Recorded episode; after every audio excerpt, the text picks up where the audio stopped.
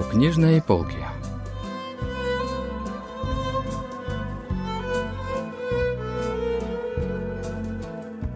Рассказ «Утиные яйца» писателя Кион Мука.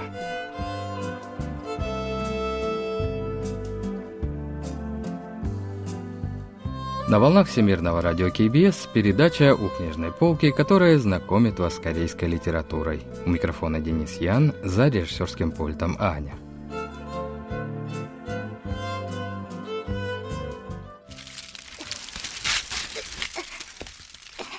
Манган встал, погрузив в соломенное ведерко больше, чем наполовину, наполненное галькой.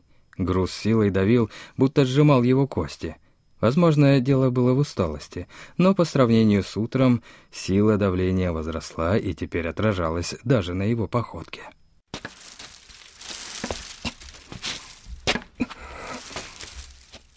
Но Мангем продолжал ступать твердым шагом, опираясь на ручку тележки.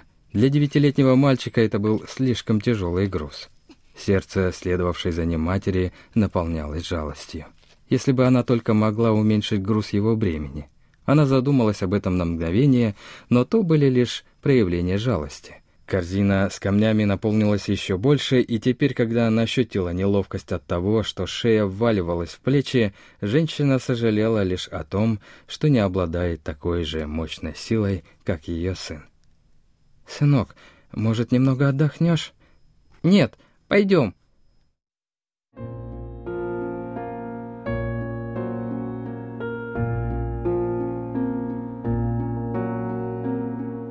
Несмотря на стекавший по ушам пот, Мангым лишь украдкой взглянул на мать и, повернувшись снова, зашагал шатающейся походкой.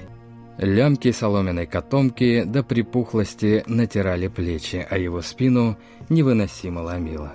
Конечно, Мангым с радостью бы передохнул, но он знал, что сможет получить деньги, только если принесет сегодня все камни в дом господина Юна. Ему оставалось еще пять раз погрузить камни, а поскольку солнце уже начинало садиться, Мангым не мог остановиться ни на шаг. К сегодняшнему вечеру ему обязательно нужно получить 50 хванов.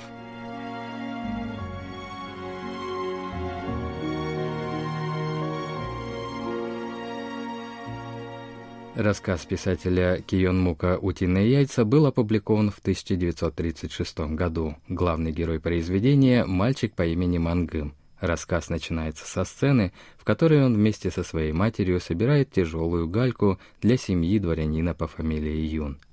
Несколько дней назад учитель из вечерней школы предложил ученикам пожертвовать по 50 хванов на нужды детей, ставших сиротами – Мангым подумал, что этим детям приходится еще тяжелее, чем ему самому, хотя прошлым летом из-за наводнения он потерял отца и сестру. Мальчик уже два месяца не мог платить за учебу, но очень хотел пожертвовать 50 хванов сиротам. Мать героя хотела помочь ему накопить деньги, но и у нее ничего не выходило. Но вдруг, к своему удивлению, по дороге в горы за дровами Мангым увидел соседских детей, которые были заняты сбором камней для семьи господина Юна, изъявившего желание купить гальку для строительства дома. Мангым тут же скинул с плеч свою котомку и начал собирать гальку вместе с детьми. Весь предыдущий день Мангым собирал камни, и вот теперь он был готов привести их в дом господина Юна. Поклажа оказалась тяжелой, поэтому мальчик попросил помочь мать.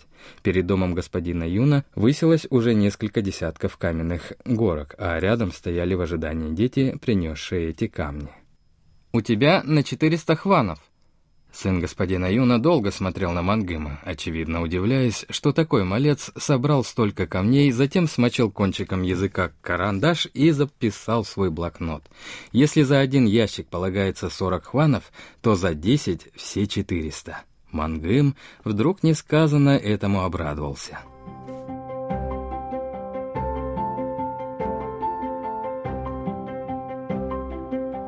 Первым делом 50 хванов можно отнести сегодня вечером в школу. Мангым был безгранично рад, что смог сам заработать и внести собственный вклад в помощь голодным, холодным, страдающим сиротам.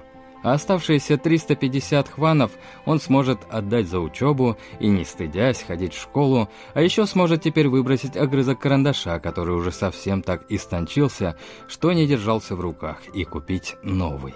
и еще тетрадь. Мангым продолжал думать, не уставая от своей радости, он даже сел на землю и вытянул над канавой ноги, желая скорейшего окончания пересчета других детей и томясь в ожидании своей очереди. Пересчет камней закончился уже после захода солнца. Дети обрадовались, что теперь наконец можно получить деньги, и столпились вокруг сына господина Юна. Но тот даже не стал считать деньги, а вместо этого закрыл блокнот и убрал в карман. Объяснил он это тем, что не может заплатить, так как солнце уже село. В семье господина Юна была священная традиция, которую чтили с давних времен и согласно которой ни при каких обстоятельствах нельзя было выносить деньги за ворота дома после захода солнца. Мангым даже специально обратился к сыну господина Юна, так как 50 хванов нужно было отнести в школу именно в этот день, но тот только спросил. «Ты ведь Че Мангым? Позови сюда свою мать!» Услышав эти слова, Мангым обрадовался, так как подумал, что для него сделают исключение. Он побежал домой и даже поторопил мать, которая решила пойти в дом господ только после ужина. Сам мальчик заранее приготовил свою котомку с книгами, чтобы не опоздать в вечернюю школу, и стал ждать мать. Та вернулась домой, когда уже было совсем темно. «Ты ведь принесла четыреста хванов?» Мангым радостно подлетел к матери, схватил ее за подол юбки и ощупал ладони, но в ее руках ничего не было. «Мама, ты ведь принесла деньги, да?» Мангым теперь взял мать за другую руку, но и там ничего не было. Вдруг что-то внутри него будто прояснилось, и он потянулся к резинке на юбке матери. «Что ты делаешь, даже не выслушав меня? Они сказали, что нам не заплатят».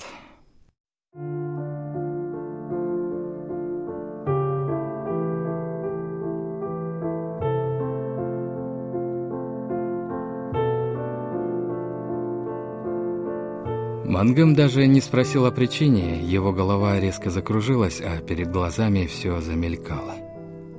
«Но что мы сможем сделать?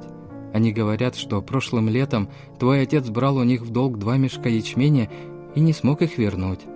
Счет этого долга они и зачтут стоимость камней. Поэтому и позвали меня». Женщина ощутила горечь во рту. Но даже если у отца и оставался долг, Мангым не мог позволить зачесть в счет долга нужные ему 50 хванов, заработанные таким тяжелым трудом.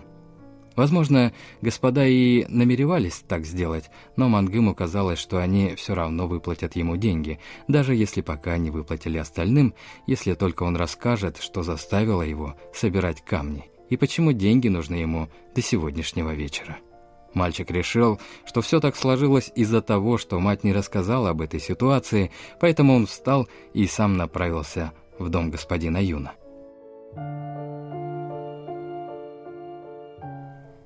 Но сын господина Юна так и не дал ему деньги. Расстроенный Мангым не знал, что теперь делать – идти в вечернюю школу или сразу домой.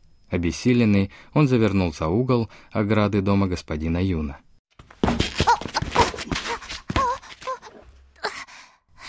На темной тропе Мангым споткнулся о камень и упал, выронив из рук узелок с книгами. В поисках потерянных вещей мальчик ощупал землю под оградой, но вдруг оттуда выбежала утка. Сначала Мангым испугался, но потом все-таки продолжил поиски. На этот раз его рука нащупала что-то круглое. Это было утиное яйцо. Мангым провел рукой — Яиц оказалось не одно, а целых три. В голову пришла мысль о том, что если продать яйца в лавке перед школой, то можно выручить как минимум 50 хванов. «Это преступление. Воровать чужое — преступление».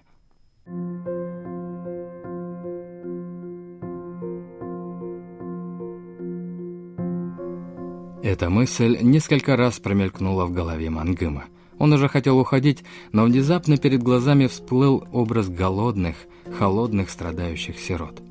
Пока ему чудилось, что несчетное количество детей подбежали к нему и повисли на плече в мольбах о спасении, дрожащими руками Мангым уже потянулся к утиным яйцам.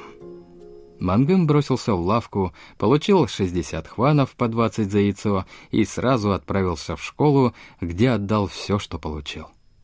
«Ты принес на десять хванов больше». «Я хочу отдать все шестьдесят». Учитель удивился. Он знал ситуацию Мангыма, который не мог платить даже за школу. Учитель решил, что эти 10 хванов для мальчика – большие деньги, равные по настоящей ценности нескольким десяткам тысяч. «Старайся хорошо учиться, и ты обязательно станешь замечательным человеком». Тронутый поступком подопечного, учитель погладил Мангыма по голове. На первом уроке арифметики мужчина изливался похвалами в адрес мальчика и, укрепляя духовное воспитание своих учеников, приводил в пример Линкольна и Гувера, великих людей, вышедших из бедного сословия. На следующий день вся округа узнала о том, что Мангым сделал взнос в пользу сирот, но уже совсем скоро все узнали о том, что мальчик получил эти деньги за утиные яйца, сворованные у семьи господина Юна. «Болван! Разве тебя просили воровать ради взноса?» Мангым не смог ничего ответить учителю. От стыда он опустил голову и, все дрожа, плакал. Учитель вытащил из ящика стола 60 хванов и швырнул их на стол. «Даже не смей снова так поступать. Сейчас же выкупи эти яйца и верни их в дом господина Юна».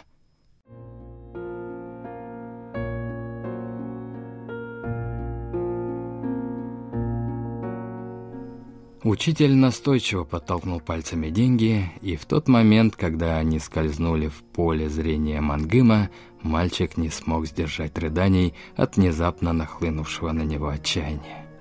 Слезы струйками потекли по лицу в такт поддрагивавшим плечам и закапали на банкноты. «Скорее, возьми их и иди!» Дрожащими руками Мангым молча взял деньги. Его сердце разрывалось на части при воспоминании об ощущениях в руках, возникших вчера вечером после обмена яиц на эти деньги. Обессиленный Мангым шел и ронял на свои следы чистые слезы. Он наступал на них и снова ронял.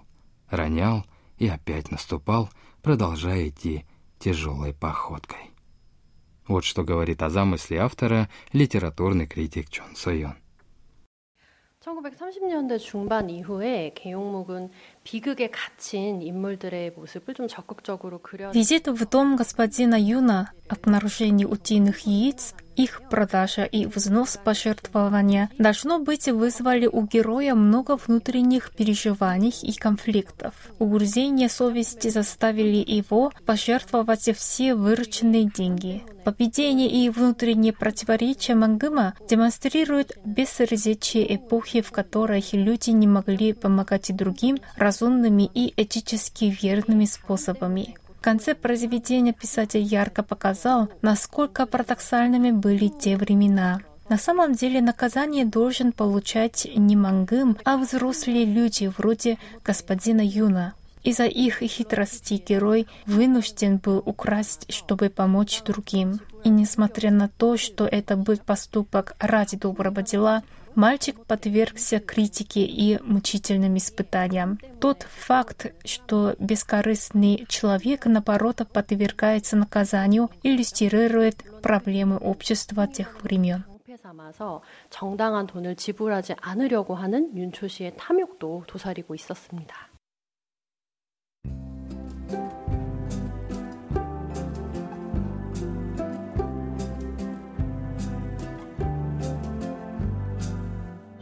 На этом мы заканчиваем рассказ о произведении «Утиные яйца» писателя Кейон Мука. Спасибо за внимание и до встречи через неделю.